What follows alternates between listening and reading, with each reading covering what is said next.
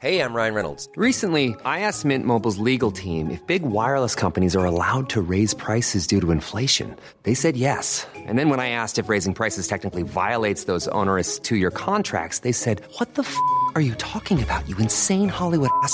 So to recap, we're cutting the price of Mint Unlimited from $30 a month to just $15 a month. Give it a try at mintmobile.com slash switch. $45 upfront for three months plus taxes and fees. Promo rate for new customers for limited time. Unlimited more than 40 gigabytes per month. Slows. Full terms at mintmobile.com. Rikuhan on puhunut useampaan otteeseen kotimaan matkailun puolesta. Ihan hyvästä syystä. Paljon semmoisia paikkoja, mihin ei ole minkäännäköistä kosketusta, mutta se, että olisi, niin ei olisi välttämättä ollenkaan pahitteeksi. Sitten onhan kotimaan matkailussa sellainenkin hyvä puoli, että jos sitä haluaa vaikka vältellä lentokilometrejä, niin se on ehkä helpommin toteutettavissa. Yksi vaihtoehto kotimaan matkailun kohteeksi on Kajaani. Siellä on neljä hotellia ja ovat kulkeneet pitkän matkan nälkämaa-ajoista. Ovat tänä päivänä esimerkiksi semmoisessa pisteessä, että he ovat osaltaan mahdollistamassa, että Suomessa on yksityisiä podcasteja. Kajanin kaupunki tarjoaa tämän kyseisen jakson. Visit Kajaani. Sieltä. Kiitos Kajaani.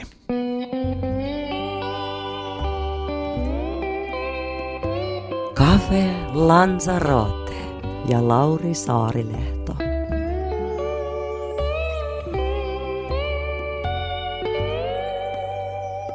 Riku Rantala, hyvää päivää. Tervetuloa Cafe Lanzarote vieraaksi. Kiitoksia. Tämä onkin ensimmäinen kerta, kun meikäläinen on Lanzarootalla. Eikö se ole kiva mesta? Oh, tämä on ihan erittäin jotenkin siis joo. Niin kuin, on täällä mun mielestä kuitenkin semmoinen niin kuin lämmin tunnelma, että On. Y- itse asiassa yllättävän lämmin. Mä oon jäässä, niin silti tarkenee. joo, hyvin tarkenen. Hei, tota no niin, itse asiassa me saman tien ehkä kiinnostavimpaa kysymykseen, mikä, mikä nyt houkuttaa tietää. Miten sä koet? Sulla on hirvittävä määrä kokemuksia, se oot kertonut maailmassa, että kokeillut erilaisia juttuja. Mitä, miten sä koet kokemisen? Mitä mä koen kokemisen? Jos mä nyt oikein ymmärrän, mitä sä tarkoitat, tarkoitat se sitä, että millä tavalla mä haen jonkinlaisia no, kokemuksia tai maailman tuntemuksia itseeni. Mä oikeastaan tarkoitan sitä, että miltä susta tuntuu. Miltä musta tuntuu? Oikein mahtava kysymys itse asiassa. Senpä on tullut tätä pitkään aikaa miettineeksi. Nyt saman, eikä, ennen kuin mä ehdin miettiä, että mitä, miltä musta tuntuu, mä sanoin, että jokaisen pitäisi ehkä oikeasti pysähtyä. Mun pitäisi pysähtyä useammin miettiä, miltä musta tuntuu. Koska mä en ehkä oikein ehi. Okei. Ja se on niin kuin siinä, no, nyt musta tuntuu siltä. Eilen mä kävelin, Itse asiassa sanon tähän väliin, toi mielenkiintoista, koska toi tietyllä tavalla vastaa osittain tuohon. niin, se tarkoittaa sitä, että mulla on helvetin kiire. Ja eilen mä ajattelin sitä, mä astuin ulos kansallisteatterista puku päällä. Siinä mun vieressä käveli Finlandia voittaja Siiri Enoranta ja sen kustannustoimittajaa ja sen sellaista käveltiin kohti akateemista kirjakauppaa. Siinä oli Suomen kirjasäätiön toiminnanjohtaja ja niin edelleen. Ja tota, siinä mä mietin, kun mä tsuppasin, että ei hitto, että pitäisi nyt tämäkin hetki muistaa, että niin paljon kaikkea tapahtuu, että tämmöinenkin, että, että kerran sitä varmaan elämässään pääsee niin kuin valitsemaan Finlandia voittajaa lasten ja nuorten kirjallisuudessa ja, ja tota, sitten kulkemaan tämän taitavan, todella taitavan, hämmästyttävän taitavan kirjailijan kanssa niin kuin samaa matkaa johonkin akateemiseen ja ihmettelee siellä, kun niitä haastatellaan, niitä voittajia ja nähdä Suomen eturivin kirjailijoita tuollaisessa supeassa paikassa, että perkele, että tämä pitää nyt muistaa. Nyt on niin kiire, että tämmöinenkin unohtuu, tai niin tämmöinenkin on koettu. Että välillä tuntuu, että tulee kokemuksia vähän liikaakin. Mitä tuommoisen, toi hetki esimerkiksi nyt, minkä, minkä kuvailit, mitä siinä kerkee saada irti? Mis, missä sun ajatukset tuommoisissa tilanteissa on? No totta kai menee tuollaisessa tilanteessa menee ihan normaalisti sille ajatukset, että jännittää ennen lavalle menoa, pitää pitää puhe vähän suuta kuivaa, pitääkö käydä vielä pissalla, ihan tällaisia normaaleja asioita ja sitten huomaa vaikka niin kuin mäkin paljon esiinnyn, että monta sataa keikkaa ollaan Tunnan kanssa käyty luennoimassa ihmisille erilaisista teemoista, mutta sitten kun tulee tuommoinen paikka, mikä oikein itseäkin jännittää ja tietysti ne puitteet ja kaikki, niin tota, huomasit, että semmoinen tulee pieni semmoinen tämmöinen lihasjännitys tänne hu- äänihuulien ympärille. niin kuin ihan sellaisia, että, että se on vaan ihan, ihan että tollaisiin asioihin menee suurin osa siitä kokemuksesta. Ja niin se varmaan menee niillä voittajillakin, jotka nyt on vielä vähemmän yleensä tottunut olemaan esillä. Että hän on yleensä kirja, kirjoittajia nimenomaan tekevät yksinäistä hyvin pitkä, pitkä, pitkäjänteistä duunia. Että tota, mutta että joo, mutta että siksi silloin, sillä hetkellä kun mä kävelin, mä että nyt mun pitää tämä hetki oikeasti nyt painaa mieleen, että mahtavaa, että tämmöisen hetkenkin on saanut kokea. Tota, tota perkaa, että mikä, mikä se jännityksen tavallaan synnyttää, kun sä oot kokenut hirvittävän paljon kaiken näköisiä eri, erilaisia asioita, myös esiintymisen niin kuin saralla. Mitä sä luulet, mistä se johtuu, miksi tuommoinen hetki jännittää? Onko ne puitteet just tai? No itse asiassa mä mietin sitäkin eilen, eilen että mistä se jännit, mikä se jännitys. Mä siinä koitin sitä jännitystä purkaa juttelemalla siellä lavan takana ennen kuin mä menin sinne ja sanoin kirjailijallekin, voittajalle, että no nyt kyllä jännittää. Sitten sanoin, että aijaa, jännittääkö sua joskus? Ei näytä siltä. Mä sanoin, no ei se varmaan näytä mutta niin se kuitenkin on. Että kyllä kaikki joskus jännittää, mutta tota, totta on kyllä se, että mitä enemmän näitä tavallaan joutuu tekemään, niin siksi mä suosittelen kaikille, jotka vaikka esiintymispelosta kärsii tai mistä tahansa tuollaiset, kyllä semmoinen siedätyshoito uskon sen voimaan. Ja itselläkin se on ihan ehdottomasti niin, että eihän mua niin jännitä nykyään enää juuri ollenkaan. Ja sitten se jännitys siinä tässä palkintopuhe asiassakin hälveni ehkä ensimmäisen 45 sekunnin poikana sieltä kaulasta se tietty lihaskireys ja näin, että tota, kokemus, kun ottaa niitä askeleet, menee niitä omiin pelkojaan vastaan, niin mitä useammin se kerran sen tekee, aina se kuitenkin pelottaa tai jännittää, mutta mitä useammin se tekee, niin sen, mä uskon, että sen, sen paremmin siitä tavallaan niistä peloista ja jännityksistä pääsee eroon. Onko toi sama kaava myös muualle elämässä kuin jännityksessä? On se ainakin tuossa reissaamisessa ja niin kuin tavallaan vieraan kohtaamisessa, koska vierashan on aina vähän pelottavaa.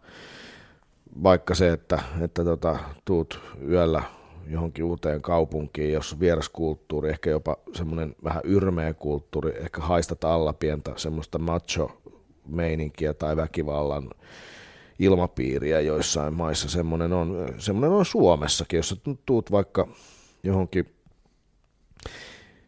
johonkin tota, suomalaiseen kaupunkiin, vaikka kello neljä aamuyöllä lauantai sunnuntai välisenä yönä, sinne kun taksijonoissa taistellaan, ahistellaan, snagarijonoissa, niin ei se välttämättä niin kuin ole semmoinen fiilis, että sä oot ihan heti siellä silleen, että jes, olen täällä kuin kala vedessä. Mutta että jos sä käyt niissä koko elämässä, niin silloin se ei ole mitenkään ihmeellistä.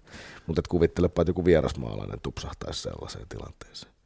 Toi itse asiassa mielenkiintoinen, kun otit tuon Suomen, Suomen esimerkiksi, kun tota noin, niin Mä en tiedä, minkä takia se oikeastaan iski itselle vasta nyt niin kuin sillä tavoin kunnolla tajuntaa. Itse viime viikolla kävin keskustelua Karjalan evakoista ja siitä, miten, miten heihin suhtauduttiin, kun tota, majoittautuvat, no iso osa meni Länsi-Suomeen. Se on niin tosi, tosi vihamielistä niin kuin, tavallaan semmoista ynseitä se vastaanotto, että heitä ei selkeästi niin kaikkialle ole haluttu, että sitä on pidetty – hyvin vastaavan kaltaisen, tässä suhtautuminen on hyvin vastaavan kaltaista, mitä se on tällä hetkellä niin ulkomaalaisia kohtaa. Mi- niin, varmasti siis sinne päin se on ollut, ja täytyy muistaa, että, että siinä on ollut isojakin kulttuurieroja. Että ne ei tunnu enää samalla tavalla ne kulttuurierot niin suurilta.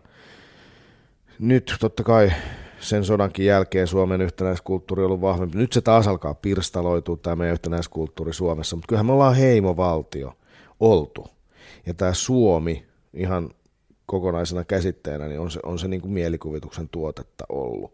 Ja kansallismielinen ajattelu, niin se on ollut tuontitavaraa silloin 1800-luvulla, 1700-luvun lopulla, ja siitä on alettu rakentamaan sitten tarinaa tästä yhtenäisestä Suomen kansasta. Ja onhan meillä toki kieli, mutta kielissäkin on aika paljon eroja. kun Agrikola tätä kieltä loi, niin, niin tota, kyllä silloin aika runsaasti tehtiin tietyille suomalaisille, suomenkielisille niin kuin väkivaltaa siinä, että, että valittiin tämä yksi tapa, jolla niin kuin virallisesti puhutaan, mutta eihän meistä moni ole tätä tämmöistä yleiskieltä puhunut vasta kuin ihan mitä, jos nyt ei sataakaan vuotta, kymmeniä vuosia. Että hirveän moni suomalainen edelleenkin puhuu ihan vahvasti ja reippaasti omaa murrettaan. Että tässä on isoja heimoeroja ollut taustalla ja kyllä mä luulen, että ne näkyy jossain määrin edelleen. Aika mielenkiintoinen näkökulma toi, että, että, että tota, että niin kuin tavallaan kansal, kansallismieli, kansallismielisyys on niin kuin tuontitavaraa. On se, totta kai ainahan on tunnettu, siis niin kuin, kyllähän ihmisyyteen kuuluu tämmöinen tietynlainen patriottisuus ja omien puolustaminen ja vieraan pelko, mutta et Suomi, se, sellainen sana kuin se on, tavallaan käsitteenä ja tietyt rajat omaavana asiana, niin sekin on ollut kuitenkin lopulta oikeasti aika liukuva käsite se, että missä se raja suomalaisuus päättyy vaikka Torniojokilaaksossa ja missä se sitten Karjalassa päättyy.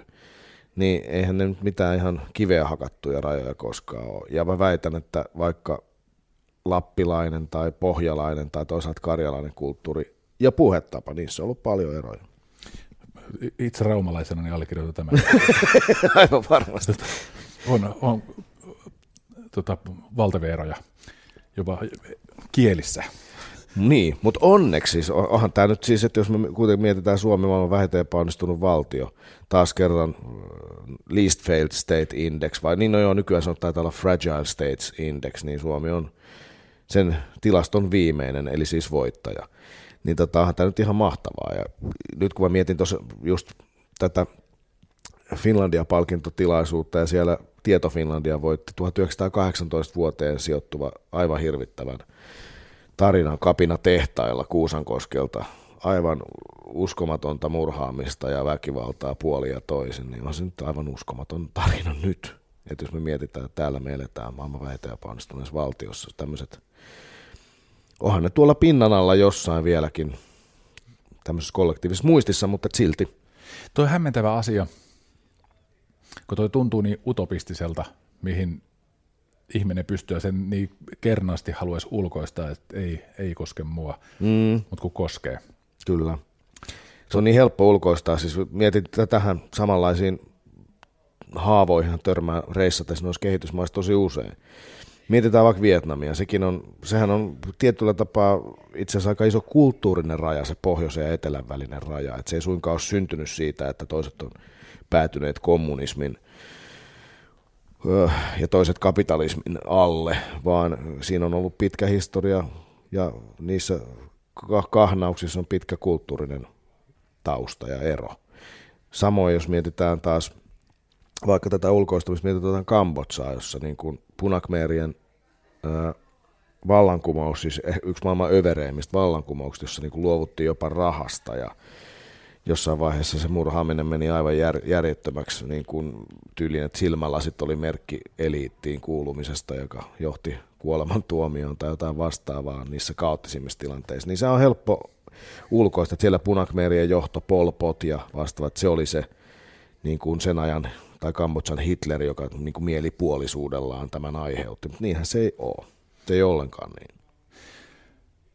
Niin, siellä yhteiskunnassa on ollut syviä haavoja, ne on kymmeniä vuosia rakentunut, siellä on valtavia nälähätiä ja syntynyt tämmöinen voimakas epäluottamus maalaisten viljelijöiden, jotka on kärsinyt siellä vähän enemmän, ja sitten näiden kaupunkilaisten välillä, ja sitten maalaiset teki vallankumouksen punakmeereinä sen jälkeen, kun useampi katovuosi oli tullut johtua Yhdysvaltain pommituksista sinne alueelle, koska siellä oli Vietkongin tukialueita. Ja, ja nälänhättä, niin kuin me nähdään nyt vaikka tuolla nälkä ja näköalattomuus, niin sieltähän lähi nähdään, mitä on tapahtunut. Porukka liittyy ISISiin ja sama asia tapahtui Kambodsassa ja liityttiin punakmeereihin ja lähti syöksemään vallasta niitä korruptoituneita kaupunkilaisia ja samalla tapettiin kaikki viattomatkin tietenkin ja koko homma meni ihan perseelle.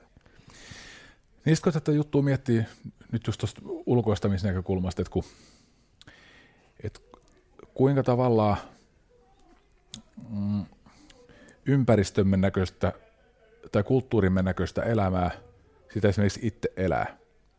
Niin kuin, kuinka pitkälti oma arvomaailma esimerkiksi pohjautuu suomalaiseen arvomaailmaan tai ylipäätään kaikki, kaikki edesottamukset, mitä tekee, niin minkä takia tätä samaa ei toimisi yhtä vahvasti myös vaikka sitten siellä Vietnamissa tai Kambodsassa.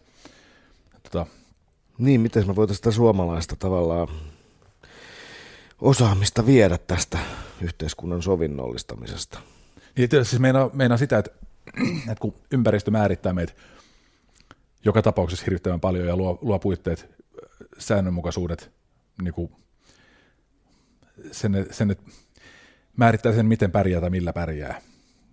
Kyllähän meistä kuitenkin se elojäämisvietti ja pärjäämisvietti niin vahvaa, että, että kyllähän se kulttuurit määrittää, jos, jos se vaatii, vaatii kovempia otteita tai vallankumouksia, niin todennäköisesti se toisi itsekin. Jos, jos eläisin nyt täysin toisessa kulttuurissa todennäköisesti olisi toisenlainen tai Totta kai, näin se vaan menee. Sitten kun vallankumouksia on tutkittu, niin niissä on aika usein taustalla aika samantyyppisiä tilanteita, eli joku pitkään jatkunut epäkohta, jota ei ole niin kuin lähdetty selvittämään ja hoitamaan kuntoon, ei kuunneltu. Ja sitten siinä on semmoinen mielenkiintoinen piirre näissä vallankumouksissa usein, että se tulee tälle hallitsevalle eliitille tavallaan jopa yllätyksenä. Että vaikka on totta kai selvillä siitä, että joku kansanosa on tyytymätön, mutta tota, se tulee sillä tavalla yllätyksenä, että se porukan epäluottamuksen määrä on niin kuin tavallaan niin suuri. Niin se on tietty yhteneväisyyksiä. Sitten taas toisaalta, niin kuin vallankumouksia kun on tutkittu, niin on havaittu semmoinen asia, että ne myös saattaa muuttaa jotain systeemiä myös parempaan suuntaan. Toki tietysti aika usein niissä on seurauksena kaaosta ja kuolemaa ja kärsimystä. Mutta tota, yksi hyvä esimerkki on vaikka tuolla Britanniassa, kun siellä yksinvaltainen kuningasvalta päättyi ja tuli parlamentti, ja vaikka siellä nyt edelleen oli monarkkivaltion päämiehenä, niin kuitenkin se jonkinasteinen demokratia alkoi tulla, niin se itse asiassa loi pohjan sille, että Britanniasta tuli maailman johtava valtio, ja teollinen vallankumous syntyi just Britanniassa. Mikä johtui siitä, että tämän jälkeen, tämän Britannian vallankumouksen jälkeen, ihmiset uskalsivat investoida, ne uskalsivat tehdä keksintöjä, innovoida ja ne uskalsi lähteä panostamaan siihen, mitä ne on keksinyt, koska niillä ei tarvinnut pelätä, että epäreilu, epäluotettava hallintokoneisto ottaa heiltä pois nämä, nämä voitot ja hedelmät, mitä he on omalla työllään, ahkeruudellaan tai innovaatiollaan saaneet aikaa. Nämä on mielenkiintoisia juttuja. On. Yhdysvalloissa sama juttu. Miksi Yhdysvallat on ollut niin menestynyt ja vaikka nyt mietitään vaikka Yhdysvaltain etelävaltioita, niin mikä Meksikossa on ero? luonto about sama, suurin piirtein samanlaiset luonnonvarat. Siinä on ollut valtava ero siinä, että oletko voinut luottaa siihen järjestelmään. Ja Meksiko on ollut siirtomaa, se on ollut pelkkä semmoinen mellastustanner, missä on, mistä on tota, haluttu viedä kaikki, mitä voidaan tuonne emämaahan tai ainakin niille vallanpitäjille jollain tavalla. Ja sitten kun siellä tuli vallankumous, niin se ei ollutkaan todellinen vallankumous siis se oli jo itsenäistyminen 200 vuotta sitten, mutta mitä tapahtui oikeasti, niin oli se, että ne samat tyypit, jotka silloin Espanjan vallan aikana sitä valtaa siellä piti, niin ne jatkoi ihan samalla tavalla kuin ennenkin. Siinä vaan katkaistiin se napanuora sinne Espanjaan. Joten siellä jälleen kerran järjetön epäluottamus. Keksi joku hyvä läppä, myy sitä 100 000 kappaletta, kohta ratsastaa ukkelit sun tonteille ja ilmoittaa, että pistäpä voitot tähän säkkiin, kiitos, moi moi. Niin ei se paljon innosta näitä kahta tapausta mainitsemaan esimerkki, kun miettii, niin mikä ne yhdistää on se, että kummassakin oli porkkana eikä keppi. Niin, tämä on ollut ihan jännä. Tämä porkkana keppi, helkkari hyvä esimerkki, koska nyt jos me mietitään vaikka ihan tuota Euroopan jakoa, mä oon lukenut tästä paljon tätä historiaa. Totta kai nämä asiat mietityttää hirveästi, kun se reissaat, että hei, miksi tämä mesta on näin perseestä? Siis jossain mittarilla. Kaikki mit- maistathan on jossain, jollain mittarilla tosi mahtavia. Ihmiset on tietyllä tapaa upeita kaikissa paikoissa, mutta totta kai sitä niin miettii, että minkä takia tämä homma on täällä näin hanurista, tai tämä systeemi on mätä. Ja he se helpoin ja virheellisin tapa on ajatella, että no nämä ihmiset on niin perseestä, että ne on ryssinyt tämän homman näin. Eihän se niin mene. Vaan se menee niin, että nämä pitkät, ikivanhat rakenteet vaikuttaa järjettömän kauan. Jos mietitään nyt, katsotaan, tuossa on seinällä meillä nyt Euroopan kartta, tai meillä on maailman kartta, siinä on Eurooppa. Mieti sitä, että minkä takia nimenomaan Itä-Euroopan valtiot – olivat sosialistisen diktatuurin alla. Minkä takia? Minkä takia ne on köyhempiä? Minkä takia niissä on tämmöinen tausta? Niin siinä on aivan vinha ero, että minkälainen järjestelmä niissä on ollut vaikka 500 vuotta sitten. Rutto. Mitä Rutto teki? Rutto oli eräänlainen vallankumous. Se tappo suuren osan eurooppalaisista työntekijöistä. Mitä tehtiin lännessä? Mitä se vaiheutti lännessä? Aiheutti lännessä sen, että työntekijällä olikin itse asiassa sananvaltaa vaikka sosiaaliset hierarkiat oli tosi tiukat ja se oli tosi hierarkkinen järjestelmä. Yksittäisellä maatyöläisillä ei ollut mitään valtaa, mutta maaorjuus vähän niin kuin hävisi sitä myöten Euroopasta. Mitä tapahtui? Ja, ja ihmiset pystyvät tavallaan valitsemaan, että mihin ne menee duuniin. Ja tilalliset isot omistajat tarvitsi näitä ihmisiä saadakseen homman pyörimään, joten niiden piti kohdella näitä ihmisiä vähän paremmin idässä valittiin vähän toisenlainen linja. Siellä valittiin keppilinja. Maaorjuus pitkällä Venäjällä vielä 1900-luvun alkuun asti. Ei se ole mikään ihme, että siellä on tullut verinen vallankumous. Siellä on siis orjuutettu ja pakotettu ihmiset tekemään sitä duunia, duunia tota, näille tilanomistajille. Näin voi niin kuin ajatella, että tässä niin kuin on hyvin yksinkertainen kuva siitä.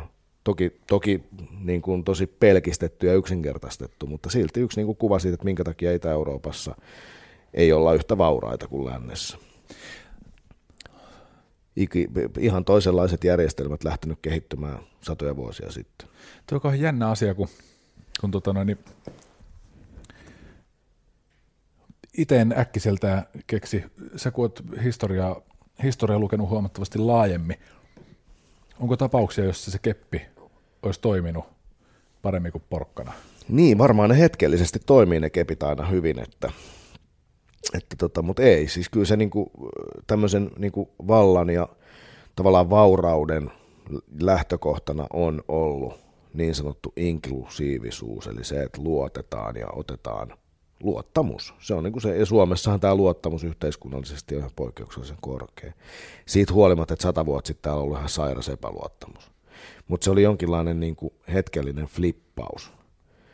Me palattiin tavallaan sellaiseen hyvin nopeasti semmoisen laillisuuden tielle ja totta kai sitä yritettiin välillä horjuttaa, oli Lapuan liikkeet ja talonpoikaismarssit ja tietysti kommunistien toiminta, mutta se tietynlainen niin kuin suuri suuri valtaosa, enemmistö suomalaisista oli niin kuin laillisuuden puolella ja se oli ehdottomasti, meillä oli sellainen systeemi, joka kuitenkin, vaikka ehkä oli jollain tavalla epäreilu ennen useammalle suomalaiselle kuin nyt, mutta tota, systeemi oli kuitenkin tavallaan sellainen, että siihen pystyi luottaa.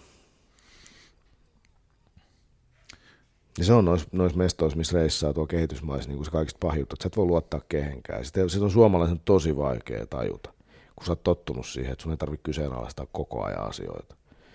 Sun ei tarvitse kyseenalaistaa, kun poliisi tulee, että no mitäs tuolla on nyt mielessään, mitä se koittaa mulle tehdä, mikä, silloin, mikä perkeleen metku silloin mielessänsä. Ja kuka tahansa ihminen Intiassa niin kuin oppii jo ihan äidin maidosta tällaisia asioita. Jos poliisi tulee, niin siinä on jotain epäilyttävää myös hänessä. Tai ainakin voi olla. Miten sä itse näet, I'm Sandra, and I'm just the professional your small business was looking for. But you didn't hire me because you didn't use LinkedIn jobs. LinkedIn has professionals you can't find anywhere else, including those who aren't actively looking for a new job but might be open to the perfect role, like me. In a given month, over 70% of LinkedIn users don't visit other leading job sites. So if you're not looking on LinkedIn, you'll miss out on great candidates like Sandra. Start hiring professionals like a professional. Post your free job on linkedin.com/people today. Tuossa kun taustoitit, että miten tämä kaikki on, kaikki on syntynyt, miksi tämä maailma, maailma toimii niin kuin tämä toimii. Mutta miksi? Miten sä näet? Miksi tämä maailma on tällainen?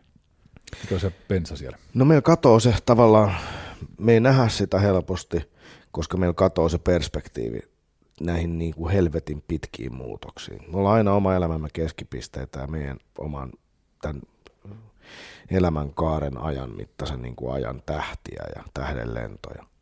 No sitten kun tapahtuu asiat, tapahtuu niin monen sadan vuoden kehityskuluilla, niin meiltä katoaa se tatsi sinne ja me halutaan löytää nopeita ratkaisuja, nopeita syyllisiä, nopeita palkintoja, niin siinä se varmaan katoilee. Kattelen tuossa kartassa nyt vaikka tuota Afrikkaa. Aika moni sanoo vaikka Afrikan ongelmista, että nyt se, että saatana loppuu se valkoisen miehen taakasta puhuminen. Et siellä on oltu itsenäisiä perkele jo yli 50 vuotta, että niillä on ollut aikaa pistää asiat kuntoon. Niin tämä on just esimerkki sellaisesta ymmärtämättömästä lyhytnäköisestä ajattelusta.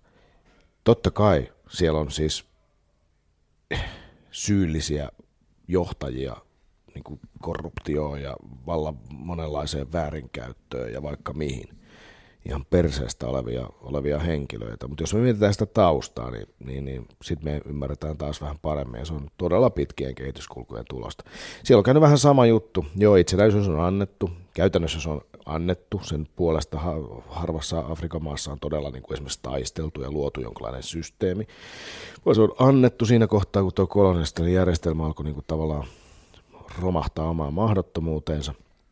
Ja sitten kun ne järjestelmät. Tuli, niin uudet järjestelmät, ne siihen astu ihan samoille, samoihin toimistoihin, samoihin vallan rakenteisiin astuvat uudet henkilöt, joilla oli kenties sitten jotkut ihan toisenlaiset ö, tota, ambitiot ja kunnianhimot ja motiivit kuin vaikka ö, jollain suomalaisella itsenäisyytemme alkua ja valtiomiehellä, että oma edun tavoittelu. Sitten noin heimosysteemit, kansalliset rajat, ihan siis ne onhan viivottimella vedettyjä rajoja, siinä ei ole minkäänlaista tekemistä näiden niin kuin, ihmisten etnisten tai kansallisten kansallistunteiden tai kielten kanssa edes.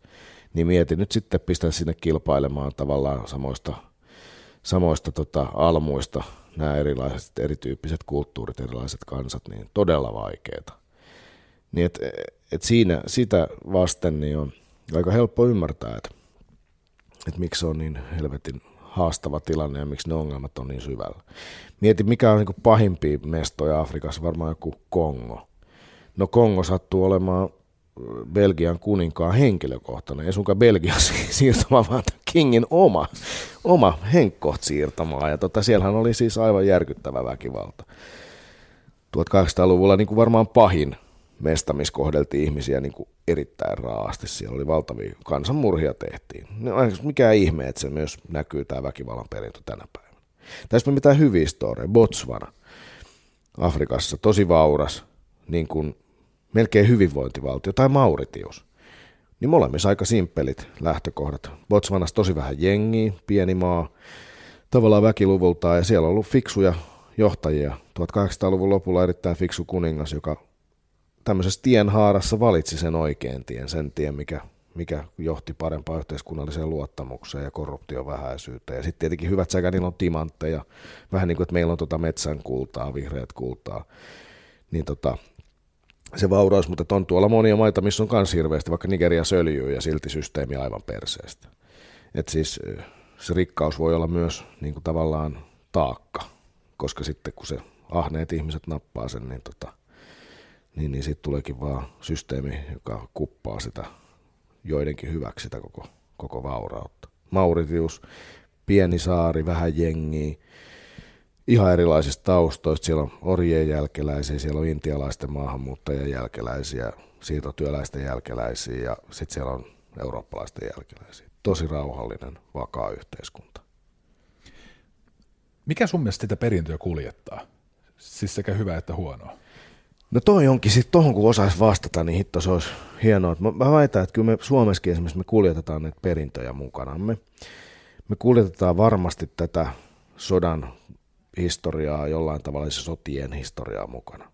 Et mä väitän, että siellä just siellä lauantai sunnuntai välisenä yönä siellä Snagarionossa ne perinnöt nousee meissä esiin. Ja mä mietin sitä just, kun puhutaan vaikka vuodesta 1918 tapahtumista, mitä silloin tapahtui miten helvetissä jengi onnistui flippaamaan niin pahasti. Niin tota, siitä oli 50 vuotta aikaisemmin ollut valtava nälänhätä. Suomessa siis Euroopan, läntis-Euroopan viimeinen nälänhätä, mitä täällä on koettu ollut Suomessa 1860-luvun lopulla, kun täällä oli muutama katovuosi peräkkäin. Ja siis juhannuksen asti järvet jäässä, saatanan kylmä. Sadot meni pieleen, niin silloinhan kuoli mitä kymmenkunta prosenttia Suomen väestöstä kuoli nälkään. Ja ihan hirveä määrä ihmisiä lähti siis niin kuin liikkeelle, kerjuulle, ja silloin on, heille on käännetty selkä. Ja se on niin kuin tietysti niin kuin jossain määrin ymmärrettävää. Sä yrität pitää itse hengissä ja perheessä hengissä, ja sit sulla jos hädintuskin pystyt syöttämään, niin sitten tuohon tulee pihalle porukkaa seisomaan ja katsomaan ikkunasta sisään ja kuolemaan nälkään, niin annat sä niille ja kuolet itsekin vai mitä sä teet.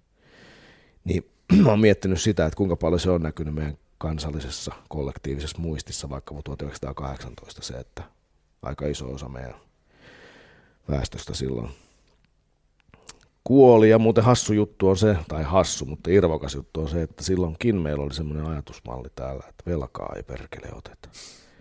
Silloin ei otettu velkaa eikä hankittu sitä hätäruokaa. Tämä on mielenkiintoisia asioita. Ja silloin meillä ei ollut muuten silloin myös yhteyksiä. Meillä ei ollut rata kondiksessa, meillä ei ollut rataa Venäjällä, meillä oli, me oltiin ihan helvetin paljon yksinäisempiä kuin mitä me ollaan nyt. Meri oli jäässä, mistä saat ruokaa, omassa maassa ei ole, mistä sitä tuodaan, meri on jäässä eikä edes jumalauta junarataa Venäjällä, niin siinähän se nähtiin. Tuossa on mun mielestä mielenkiintoinen juttu. Herättää kysymyksen niin kuin ymmärtämyksestä, että mi- mihin asti ymmärtämyksen ja ymmärryksen pitää riittää. Ja sitten toisaalta samaan aikaan myös kysymyksen pahuudesta, että missä menee pahuuden raja. Mitä sä näet? No itsekkyydessähän se menee, mutta toi on myös semmoinen, että on tosi hyvä, hyvä. Mä oon tosi monta kertaa miettinyt näissä niin kuin kansanmurhien tai tuollaisten hirvittävien tapahtumien näyttämöllä, mitä siis tosiaan Suomessakin on tapahtuva, tapahtunut, se, se on sanottava, että täälläkin sitä on joskus käynyt. Ja mä oon miettinyt, että, mi, että mihin, missä, millä puolella mä olisin ollut. Ei sitä voi tietää. Missä mä olisin ollut 30-luvun Saksassa? Mistä mä tiedän? Jos mä olisin ollut siellä vaikka ruskea paita päällä yhden osaston johtajana kopsuttelemassa saappaat saatana heilua. Vai olisiko mä ollut leirillä journalistina, joka on kirjoittanut liian paljastavia asioita natseista. Tai ne on niin sattumavaraisia. Meissä kaikissa, se on musta ihan se olennainen, että meissä kaikissa on nämä piirteet. Meissä kaikissa ihmisissä asuu hyvyys, meissä kaikissa asuu pahuus. Okei, meillä on muutama patologinen tapaus varmasti, jos ei asu sitä hyvyyttä ollenkaan, mutta tota, se on ihan poikkeus.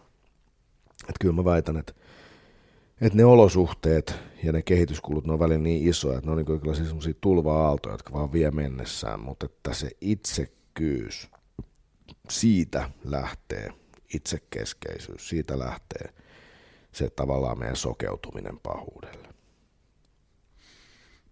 Ja niin kuin se on tosi vaikeaa, niin kuin sitä pitäisi jotenkin tosi tietoisesti yrittää harjoittaa sitä epäitsekkyyttä. Ja sitten taas kun semmoista tehdään, niin se luo ympärilleen sitä hyvää, joka tavallaan sit suojelee meitä siis siitä pahuudesta myös itsestä, siltä pahuudelta meissä itsessämme. Näin mä jotenkin ajattelen. Mitä itse asiassa muuten, tota, mitä pahuus sun mielestä on? Miten sä määrittelet pahuuden? No, toi onkin, sitäkin mä oon miettinyt just jossain helkkari, niin kuin vaikka Kambodsan Tuol Slengin kidutuskeskuksessa, missä oli tämä Punakmerien pahin tavalla vankila, missä kuulusteltiin ihmisiä. Ja, siis mitä mielikuvituksellisimmin tavoin kidutettiin niitä. Ja, ja tota, kyllä pahuus varmaan on, ja tätähän on tietenkin tutkittu ja varmasti, niin kuin, jos mä nyt yritän miettiä, mitä jotkut mua paljon paremmat ajattelijat näistä asioista on sanonut, niin ehkä se on semmoista niin kuin, se on asioiden kyseenalaistamattomuutta. Se on itsekeskeisyyttä. Hanna Arendt on kirjoittanut hienon kirjan, jonka nimi pakenee just mun mielestäni, mielestäni mutta se liittyy nimenomaan pahuuteen ja natsien hirmutekoihin. Hän siis kävi seuraamassa Adolf Eichmannin oikeudenkäyntiin, kun Eichmann oli jäänyt kiinni Etelä-Amerikassa – 60-luvulla ja sitten hänet tuomittiin Israelissa kansanmurhasta sitten. Ja se äh, kuolemaa ja hän, se, tota, hänen tätä oikeudenkäyntiä seurasi tämä tutkija Arendt ja se kävi läpi sitä niin kuin pahuuden banaliteettia myös. Tavallaan niin kuin pienissä yksityiskohdissa vaikkapa tämä natsien toteuttaman kansanmurhan asia meni. Yksi koneiston osainen teki jotain yhtä asiaa, ei se kokenut itse tekevänsä mitään pahaa välttämättä tai koki sen asian oikeutettuna. Oli ideologia, jolla pystyttiin perustelemaan tietynlaisten asioiden niin kuin universaalia ja kaikille ihmisille tavallaan selvien asioiden, että sä et saatana saa tehdä kellekään noin, mutta se oikeutettiin tällä ideologialla ja tietynlaisella joukkopsykoosilla ja sit sä vaan toteutit yhtä pientä koneen osan hommaa. Tuohon jännä, kun... Käskyjä toteutit. Kun ajattelee vaikka tota, nyt Natsi-Saksaa, niin tota, tästä pisteestä, missä itse nyt tällä hetkellä istun, niin on jo jotenkin kauhean yksioikosta ja suoraviivasta nähdä niin, että, että se sotilaspuku päällä marssiva henkilö, joka tekee mitä mielivaltaisempia mielikuvituksellisimpia ihmiskokeita, kamaluuksia, mitä tapahtuu, että se on, niinku, se on pahuutta. Mutta sitten jos tähän samaa soppaa heittää mukaan sen, tietää esimerkiksi vaikka joukkosukkestion merkityksen. Ja tota, sen, että, että jos, jos tilanne onkin se, että hän pelkää ihan valtavan paljon oman uskottavuutensa puolesta, että pidetäänkö häntä niin kuin luopiona, tai, tai tota noin, että onko hän vastapuolella, ja hänen täytyy todistaa ympärillä oleville, niin kuin, oleville ihmisille, että, että älkää, älkää pistäkö mua tuonne toiselle puolelle aitaa, että mä, mä kuulun tähän, koska muussa tapauksessa oma henki, oman perhehenki mahdollisesti lähtee vastaavalla tavalla, mitä itse tekee. Ja sitten kun miettii, että kuinka, kuinka hanakka ihminen on kuitenkin suojaamaan itseään, omaa henkeä, vaikka nyt miettii jo pelkästään sosiaalisessa mediassa, missä jo hengenlähdöstä kuitenkaan kyse, niin kuinka, kuinka tavallaan valtava vimma ihmisillä on julista olevansa niin kuin voittajien puolella. No joo, oikeassa. Joo, tämä on aivan totta. Tuo on tosi inhimillistä. Tuohon liittyy ihan varmasti kaikki noita puolia. Ego on siinä helvetin iso tekijä. Ego on meidän suojamuuri. Ja jos ego vastaa hyökätään, ego ottaa, niin sitten kosto on välitön ja haluamme heti rangaistuksen sille, joka uskaltaa kyseenalaistaa tätä meidän suojamuuria meidän ympärillä, vaikka se onkin tavallaan valheellinen fasadi. Mutta toi on tuo pahuuden anatomia tuosta just todella mielenkiintoista, kun miettii, että mun mielestä meissä jokaisessa tosiaan asuu se pahuus, ja jos me ei kyseenalaisteta asioita, me tullaan suggeroiduiksi, jos ei me puututa tällaisiin kehityskulkuihin riittävän ajoissa, niin me tullaan osaksi systeemiä, joka muuttuu niin kuin järjettömäksi ja pahaksi. Ja silloin kun me ollaan sen systeemin osasia, niin systeemi toimii ja homma etenee. Ja se vaatii jonkun aika ison väliintulo ennen kuin se sitten se homma muuttuu. Nyt tuli mieleen, tästä oli just tuli kuluneeksi 40 vuotta, kun ö, tuolla, oliko se nyt, missä se oli, oliko se Venezuelas vai mihin se, missä se oli se, tota, se Jamestown, tämä amerikkalaisen kultin lahkon perustama, viidakkoon perustama Gujanassa, se oli kaupunki, johon muutti muistaakseni tuhatkunta tämän lahkon tyyppiä ja siellä on 800 ihmistäkin joukko itsemurha just tasan 40 vuotta sitten. Tämän kulttijohtajan suggeroimana. Lapset, lapset juotettiin ensin syanidilla ja sitten aikuiset veti mukin, mukit perään maailman, maailmanlopun tunnelmissa. Niin kyllähän tuo nyt kertoo siitä, että millaiset asiat on mahdollisia, kun tarpeeksi kauan jauhetaan tietynlaisella tyylillä meidän mieleen. Sitten kun tuo herättää myös tavallaan kysymyksen siitä, että kun palataan jälleen tähän ulkoistamiseen, että onko tavallaan semmoinen pakkomielteinen ulkoistaminen oikeastaan, kuljettaako se itse asiassa meitä täysin päinvastaisen suuntaan, mikä sen tarkoitus on. Joo, mun mielestä kyllä. Eli sehän tavallaan, niin kuin se, se, silloinhan me tavallaan kaikki yritetään, niin kuin pistetään kädet korville ja toiset kädet silmien eteen ja yhdet vie suun eteen, että me ei niin kuin puhuttaisi siitä, että se pahuus asuu meidän sitässä. Vaan me yritetään niin kuin katsoa, hei kattokaa, tuolla se on se paha, tuolla se on se paha, meidän yhteisössä ei ole mitään vikaa, meissä ei ole mitään vikaa. Se oli toi ja samaan aikaan se tekee meistä itse suojattomisia meidän omalla pahuudella, koska me kielletään sen Jos me nähdä sitä, niin. Me jos emme tavallaan... reagoimaan millään tavalla niin. sen olemassaoloa. Kyllä, jos me pohdi sitä omaa itsekeskeisyyttä ja omaa tavallaan kyvykkyyttä siihen pahaan ja, ja myös sitä, että meidän järjestelmät, meidän systeemit voi kääntyä pahan puolelle niin kuin hiljakseen, jos ei niitä asioita mietitä ja jos ei niitä kritisoida, jos ei niistä puututa. Ja sen takia tämä tämmöinen vaientamisen kulttuuri on kanssa aika voimakas tuo sosiaalisessa mediassa, että pyritään heti vaientamaan ihminen, joka, joka tota, kritisoi, koska silloin, silloin tavallaan me ei jouduta sen oman kuplan mänännäisyyksiä katselemaan. Tämä kaikki, mitä sä oot tässä ehtinyt matkan varrella tehdä, paikat, missä oot ehtinyt kiertää, uh, mitä se on opettanut sinulle? Mikä, mitä se on muuttanut sinua? Mitä ero on sinulla ja sillä Riku Rantalalla, joka aloitteli travellerina? No aika monta asiaa on muuttunut. Et, et ehkä hetkittäin, nyt me ollaan puhuttu tässä musta aika tosi mielenkiintoisia asioita. Mua kiinnostaa nämä asiat hirveästi. Näitä asioita mä en ole ikinä oppinut. Oppinut ilman tätä reissaamista, mutta toisaalta en mä kyllä niistä asioista vieläkään hirveästi tajua. Niin kuin, sen mä oon myös oppinut, että mä en tajua paljon mistään mitään. Mutta tota, ehkä se on semmoinen iso oppi, että mä en taju mitään, mutta hetkittäin mä tajuun vähän paremmin siksi, että mä oon niinku tavallaan joutunut ja päässyt katsoa asioita eri kulmasta. Mutta ehkä isoin oppi, mitä me, mun mielestä minä ja Tunna ollaan molemmat saatu, on just tämä asioiden tietyllä tapaa kyseenalaistaminen. Et meillä ihmisillä on hyvin voimakas ta- taipumus niin nähdä, että meidän oma tapa on paras.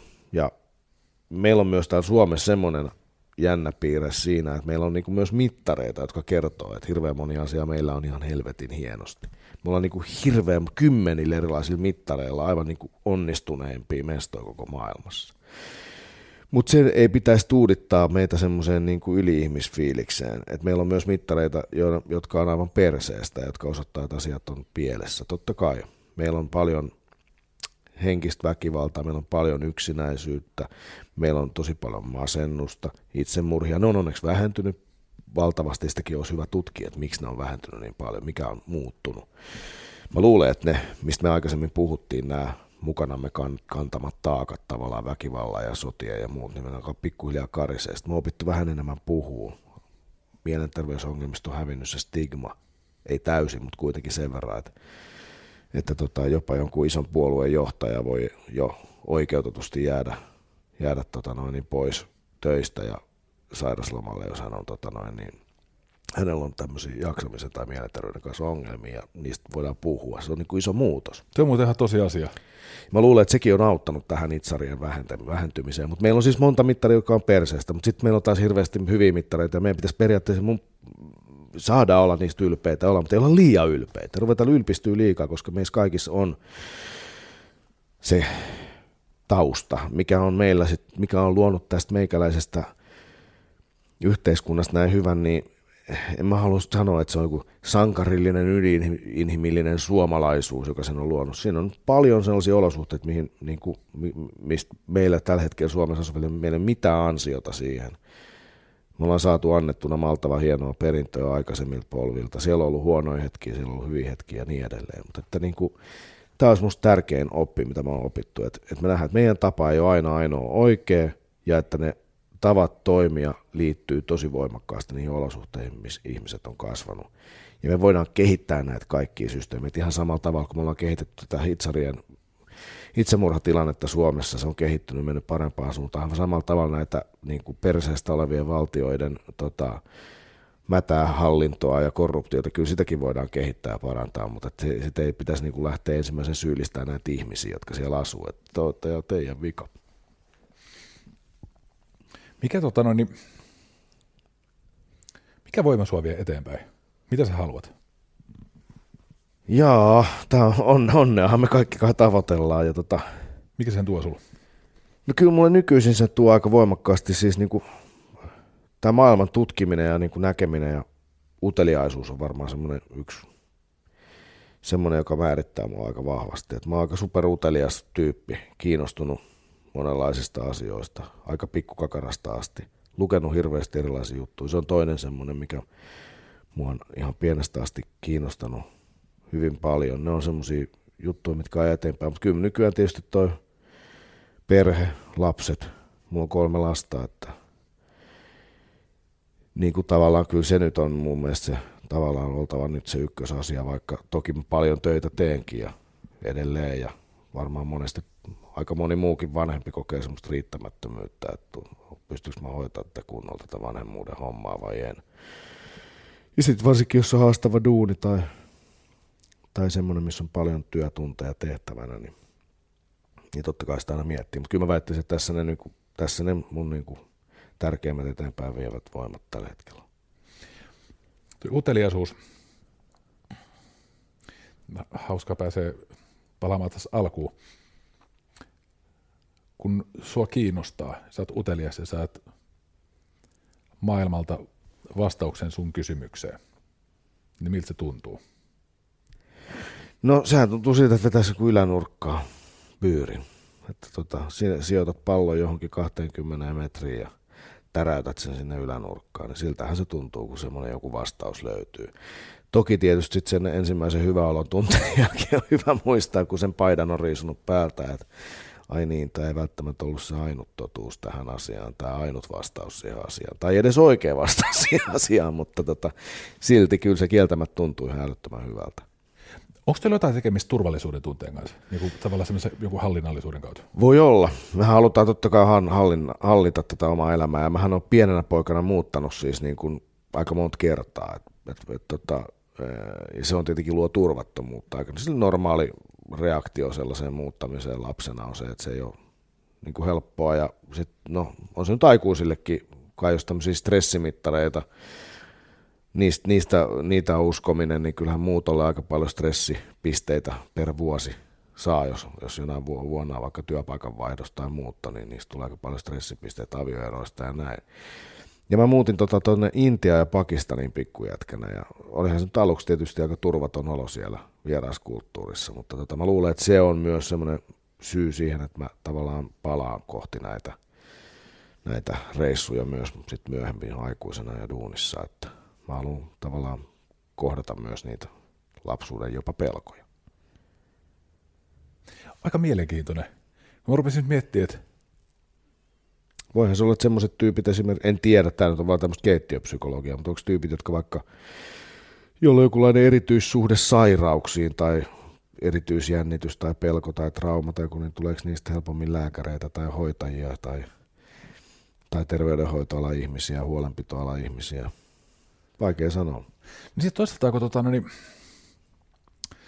kun lapsuuteenhan liittyy semmoinen monesti sellainen tietynlainen absoluuttinen turvallisuuden tunne, kun maailma rajoittuu, niin kuin tavallaan maailman lainalaisuudet kulkeutuu niin kuin hyvässä tilanteessa vanhempien kautta, isän, äidin, äidin kautta. Niin vaikka se sinänsä tuntuu turvattomalta, niin sitten kun hyppää itse siihen omaan maailmaan, että itse on niin kuin tavallaan ohjaksiskin aikuisiällä, niin kuin monestihan se, semmoiset lapsuuden stabiilit asiat tuo sitä turvallisuuden tunnetta. Niin rupesin miettimään, että onko se saattanut käydä sillä tavoin, että, että aikuisilla turvallisuuden tunnetta tuo se lapsuuden turvattomuuden tunne. Niin, kuin tavallaan... niin, että sä tavallaan haet sitä, ja ehkä siinä on se, että sä voitat niitä tavallaan, niitä esteitä, niin. mitä on vaikka lapsena kokenut haastaviksi tai niin edelleen.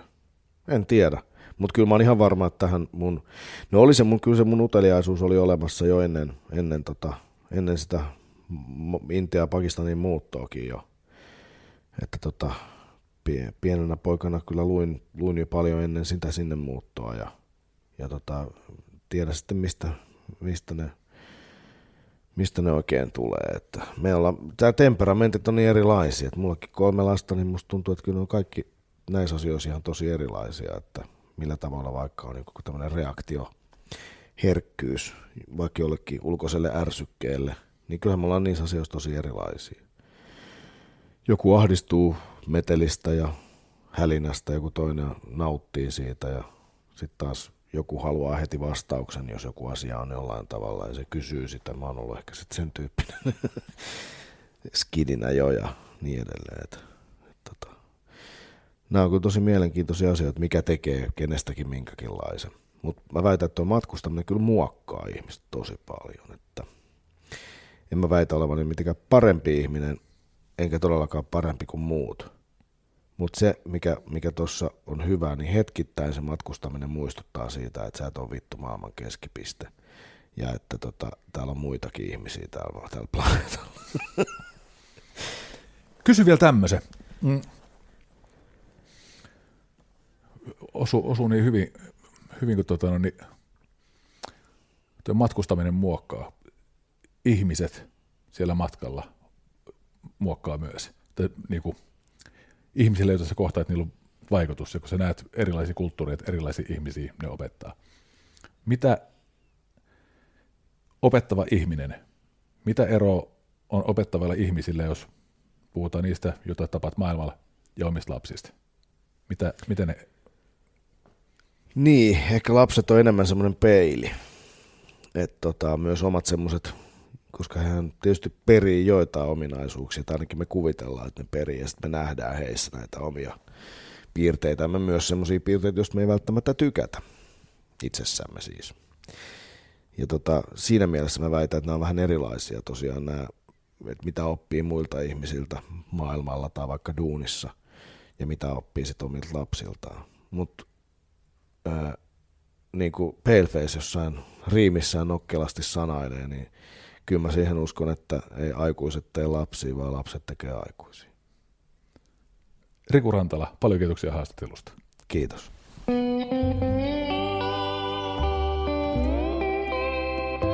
Cafe Lanzarote ja Lauri Saarilehto.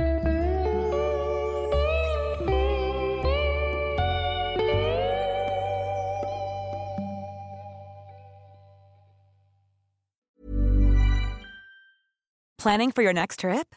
Elevate your travel style with Quince. Quince has all the jet setting essentials you'll want for your next getaway, like European linen, premium luggage options, buttery soft Italian leather bags, and so much more. And is all priced at 50 to 80% less than similar brands. Plus, Quince only works with factories that use safe and ethical manufacturing practices.